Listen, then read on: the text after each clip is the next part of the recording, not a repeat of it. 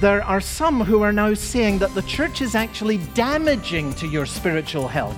That if you want to be a real follower of Jesus, the best way to do it is to leave the church. Christians in our beloved country of America desperately, desperately need to recover a compelling biblical vision of the church. Welcome to Open the Bible with Pastor Colin Smith. I'm David Pick. And Colin, today we're starting a new series called What is the Church and Why Does It Matter? Well, it matters because it matters to Jesus. I mean, Christ loved the church and gave himself for her. And, you know, we want to be like Jesus. That means we've got to love the church as Jesus Christ does. And that means that we've got to have a very different view of the church from the view that's held in the world. The world never thinks much of the church, it's always out of date, it's always irrelevant, and so forth in the eyes of the world. But in the eyes of Christ, the body of believers that the Savior died to redeem is infinitely precious, supremely valuable, dearly, dearly loved. And if we're going to be like Jesus, then we want to grow in reflecting that same view of the church that we see in our Savior. And we see that in Matthew chapter 16 as well as chapter 18 today. So I join us if you can as we begin What is the Church and Why Does It Matter? Here's Colin. The aim of the series, remember, is that we will share the passion of Jesus Christ for his church. And let's face it, in the eyes of the world, the church looks pretty weak, out of date, out of touch, out of style. The list goes on and on. Uh, what we're going to learn from the scriptures is that in the eyes of Jesus Christ, the church is infinitely valuable, eternally precious, and infinitely glorious. There are many Christians who can only see the church through the eyes of the world. And what I want to do in this series as we open up the scriptures is to help you see the church through the eyes of Jesus Christ, to see the church as Christ sees her. Now, I want to suggest to you right at the beginning that the vast majority of Christians in this country have never seen the church as Christ sees her. Let me give you some figures to bear that out. 76% of Americans claim to be Christian. Let's take the population, it's just over 300 million, but let's round it to 300 million. What that means is that 225 million people in this country claim to be Christian believers.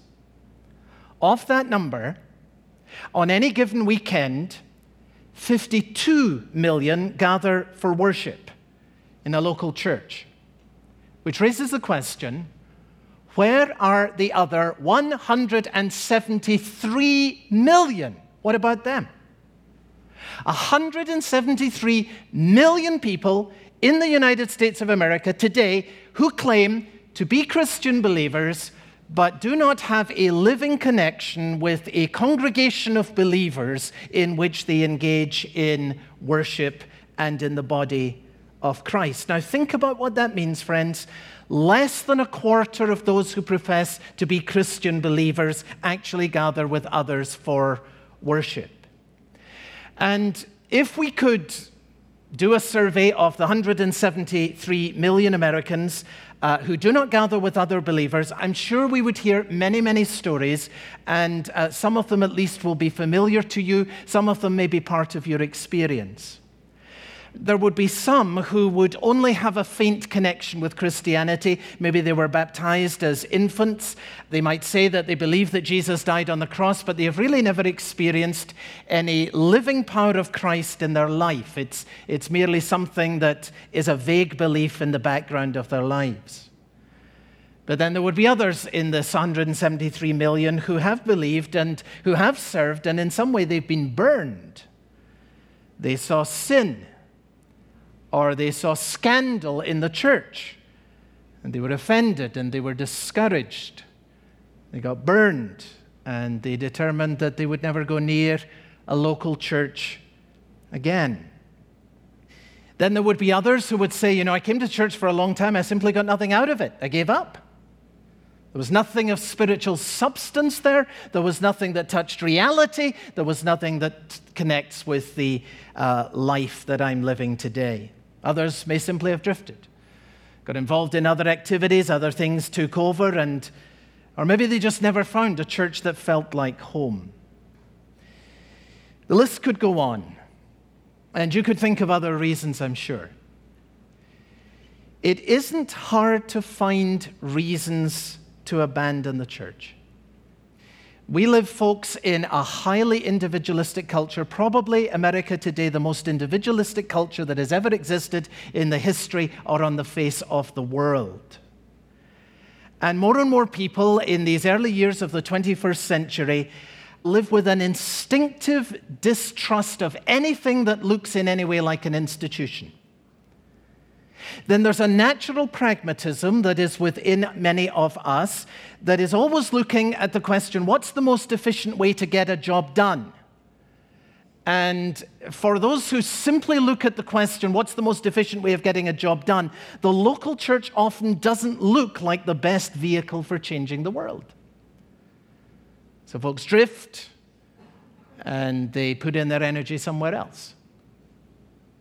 On top of this, it's important for you folks to know that there are some who are now saying that the church is actually damaging to your spiritual health. That if you want to be a real follower of Jesus, the best way to do it is to leave the church. That in some way the church is actually toxic to spiritual life.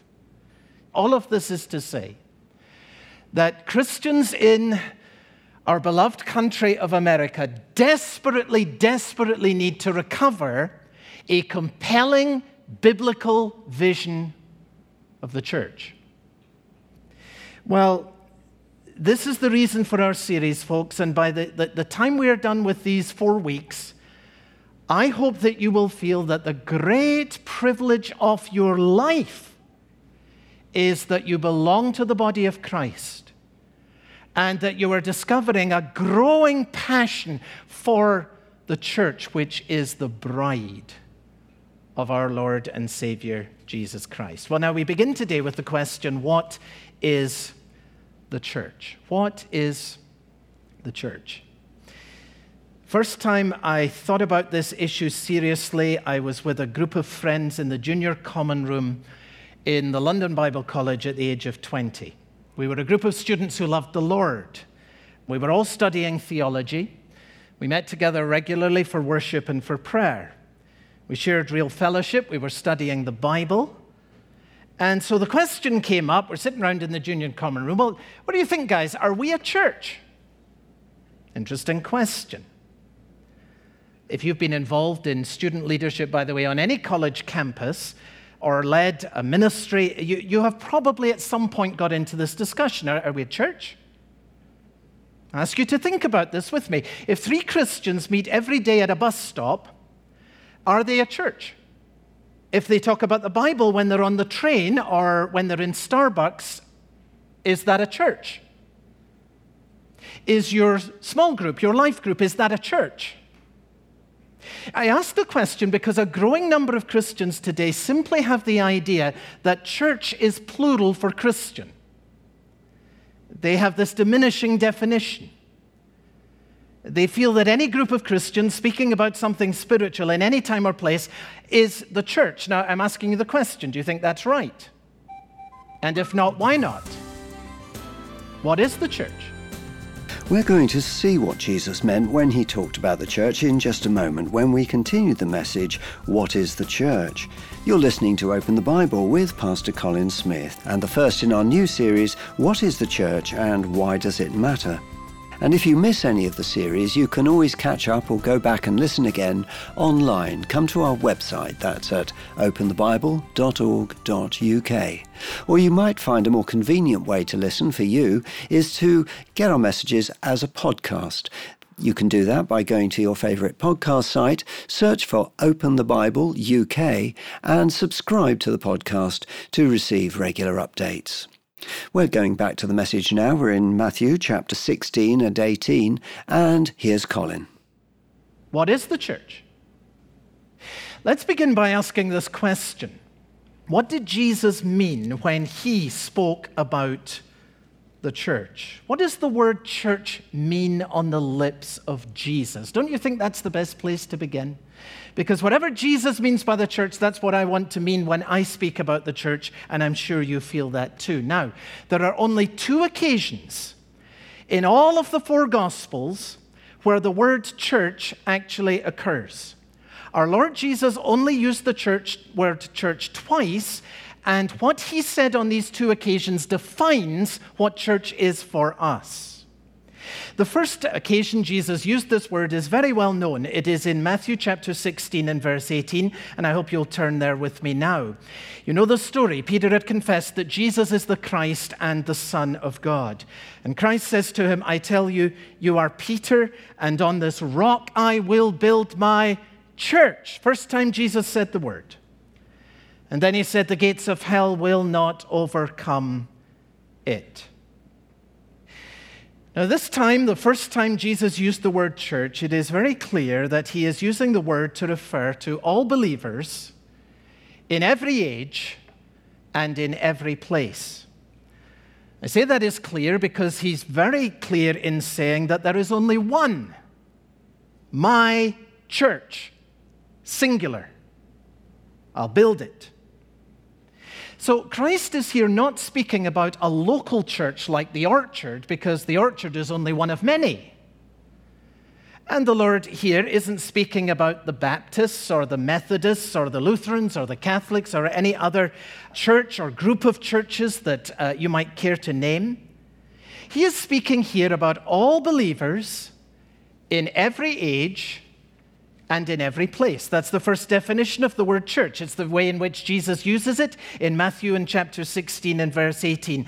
And this reminds us that there is one church. And Jesus says, I'm the one who's building it. Believers in Christ from every time, every generation, and from every country and every background in the world are truly one in Jesus Christ, whatever the particular brand of church they may belong to, there is one body in the Lord. And the New Testament repeats that again and again. And Jesus says the church is built on the solid rock of Christ Himself. Remember, Peter has just confessed that Jesus is the Son of God. And Jesus says to him, Now, Peter, verse 17, the Father has revealed this to you.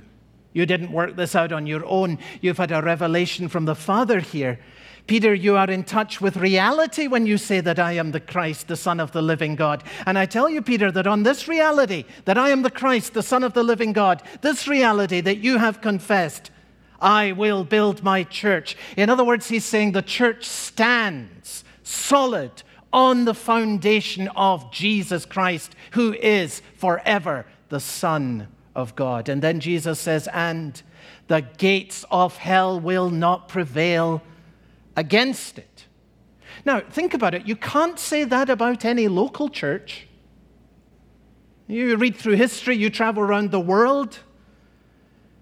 All over the world, there are stories of churches, whole denominations that have lost their way and then they've closed. Travel around Europe see the ruins of buildings where Christ was once honored. You, you can't say the gates of hell will not prevail against any local church. That's not what Jesus is saying. He's saying, I will gather the body of believers from every age and in every place, and the gates of hell cannot prevail over the people of God. You have faith in Christ, you have this promise, Jesus says, not one of them will be lost. Churches may close, no believer is ever lost. Let me just make one or two observations before we go on to the second use of this word church. When Jesus speaks about the church here in Matthew chapter 16, he speaks about what is sometimes called the church universal. That is the entire body of believers in every time and in every place. And it's important to remember, folks, that the Lord Jesus Christ is the one who knows these believers. We don't know them, and sometimes we can't discern if someone is a true believer or not, if they're the real article or if they're just sitting in church and a hypocrite. But Jesus knows. Any local church, any gathering uh, like the gathering we are part of today, is going to be a mixed bag a mixed bag of those who truly belong to Christ and of those who don't. Jesus said the wheat and the tares grow together. Uh, and that happens until Christ comes. And when Christ comes, you know what? One will be taken and another will be left. That'll be true in worship services where there is a mixture of people who truly have faith in Christ and those who are just there. See, you do not belong to Christ by joining the church. You belong to the church by being joined to Jesus Christ. That's so important to grasp. You do not belong to Christ by joining the church. You belong to the church by being joined to Jesus Christ. And in 2 Timothy, for example, we read about men in the church like Hymenaeus and Philetus, who must have caused terrible trouble. We're told that they wandered away from the truth. Their teaching spread like gangrene. And the Apostle Paul says, in the light of these folks, he says this He says, Nevertheless, the God's solid foundation stands firm, sealed with this inscription The Lord knows who are his. See, other people thought that Hymenaeus and Philetus were his, but it turned out that they were not. He said, The Lord knows who are his. And then he says this, and everyone who professes the name of the Lord must turn away from wickedness. God knows who are his.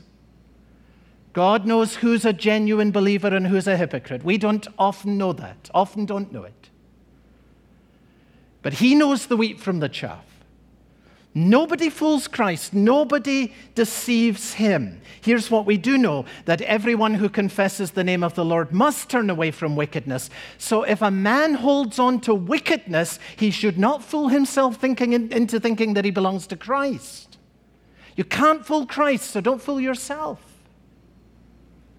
Third observation, just before we move on. Since the church, as Jesus speaks about it here, is the full company of all true believers from every age and in every place, it follows that only Christ right now can see it. None of us has seen this. None of us has met, seen every believer in every place. So many are with the Lord. But the church, in all of its glory, is going to be unveiled on the day when Jesus Christ stands with his people in this vast, unimaginably vast congregation. John saw it in the vision in the book of Revelation. He said it was a multitude that no one could number. And they're drawn from every tribe and language and nation. And they're saying salvation belongs to God. And they're there, John says, because they have been washed in the blood of the Lamb, that is Jesus Christ, the Lamb of God, who laid down his life as a sacrifice for our sins. And there they are, and the Lamb himself stands at the center of the throne. And he's the one who leads them into springs of living water, and God wipes away all tears from their eyes. That's the church. What a day it will be when its full glory is revealed. What a day it will be for you to be part of that great multitude. All believers from every age, in every place. I want you to turn over in your Bible two pages to the second time that Jesus spoke about the church. It's in Matthew chapter 18. And we pick it up in verse 15. Our Lord is speaking here about a situation where there is a dispute between two believers. Someone has wronged his brother. And he says, verse 15, if your brother sins against you, go and show him his fault just between the two of you. And then, if he won't listen, verse 16, take someone else along. And then verse 17 is our focus, where Jesus uses the word church a second time. He says, If this person refuses to listen still, even to these people, tell it to the church. Matthew chapter 18 and verse 17. Tell it, that's tell this problem, to the church. Now think about it, folks. That cannot possibly mean tell it to all believers who have ever lived in every age, in every place. It cannot possibly mean that. So many of them are in heaven. So, what is Jesus referring to when he speaks about the church here, uh, to whom a situation is told when it has not otherwise been resolved? And the answer is surely that Jesus is speaking here about a local congregation of believers. So, what I want you to grasp is that there are only two times when the word church is used in all of the four Gospels, only two times when Jesus used this word from his own lips. And on these two occasions, he defined for us what church is. One, that it is the body of all believers who have ever lived in every time and in any place, those who are in Christ. And two, that the church is a local congregation of believers who are called out by God to worship and are sent out by God to serve. Now, let me explain the last part of that little statement that I put there before you. The word for church in the New Testament is the word ecclesia. It's made up of two words, ecclesia. And these two words put together, their root meaning is basically called out. That's what the word means, called out. Uh, the word could be used to describe a gathering, an assembly. We might say in our day, a congregation. And in the Old Testament, God called out an assembly, a congregation, a people to worship Him. This goes all the way back to the book of Exodus. You remember, God said to Pharaoh, Let my people go. Why? Why are God's people to be let go? What does God redeeming and saving his people for? Answer Let my people go that they may worship me in the desert. I'm calling them out for worship. I'm going to meet with them at Mount Sinai. That's what God is saying. So, God's pattern for Israel is that his redeemed people, who he has brought out from slavery, should enter into this purpose that they assemble before him in his presence, placing themselves under his word, so that God's people may learn to worship him and learn how to live under his authority. You've been listening to Pastor Colin Smith on Open the Bible and our message, What is the Church? It's the first part of our four part series, What is the Church and Why Does It Matter? And if you ever miss one of our messages, you can always catch up or go back and listen again by going online. Come to our website, that's openthebible.org.uk. There you can listen to any of our previously broadcast messages. You can also find us now as a podcast. Go to your favourite podcast site, search for Open the Bible UK, and subscribe to receive regular updates to the podcast. Also available on our website and as a podcast is Open the Bible Daily. This is a series of short two to three minute reflections, read in the UK by Sue McLeish and based on Pastor Colin Smith's teaching. It's an excellent way to start every day, and many people are telling us that they get a great deal of benefit from listening to Open the Bible Daily every day. Open the Bible is supported by our listeners. That's people just like you. And this month, if you're able to begin supporting us with a new donation in the amount of £5 per month or more, we'd love to send you a free gift. It's an Advent devotional and it's called The Coming of the King by J.C. Ryle. Colin, who would you say this book is written for? well, let me give you a couple of answers. One would be anyone who wants to prepare well for Christmas. Another would be anyone who loves the Lord Jesus Christ, because that's what this book is about. It is about the birth of the Lord Jesus Christ and about the return of the Lord Jesus Christ. These are short readings for Advent. They help us to prepare for Christmas and they focus the light and all the attention on Jesus Christ Himself. I love this little book because of its focus on Christ and because of the way that it builds faith and brings hope. Just a couple of pages to read each day, and very simple, very clear, and wonderfully Christ centered. Well, we'd love to send you a copy of this book if you'd like to join many other Christians in supporting the work of Open the Bible this month. If you're able to set up a new donation in the amount of £5 per month or more, we'd love to send you this book. Full details on our website, openthebible.org.uk. For Open the Bible and Pastor Colin Smith, I'm David Pick, and I very much hope you'll join us again soon.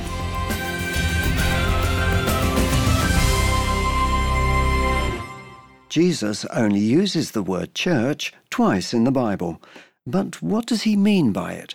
Find out next time on Open the Bible.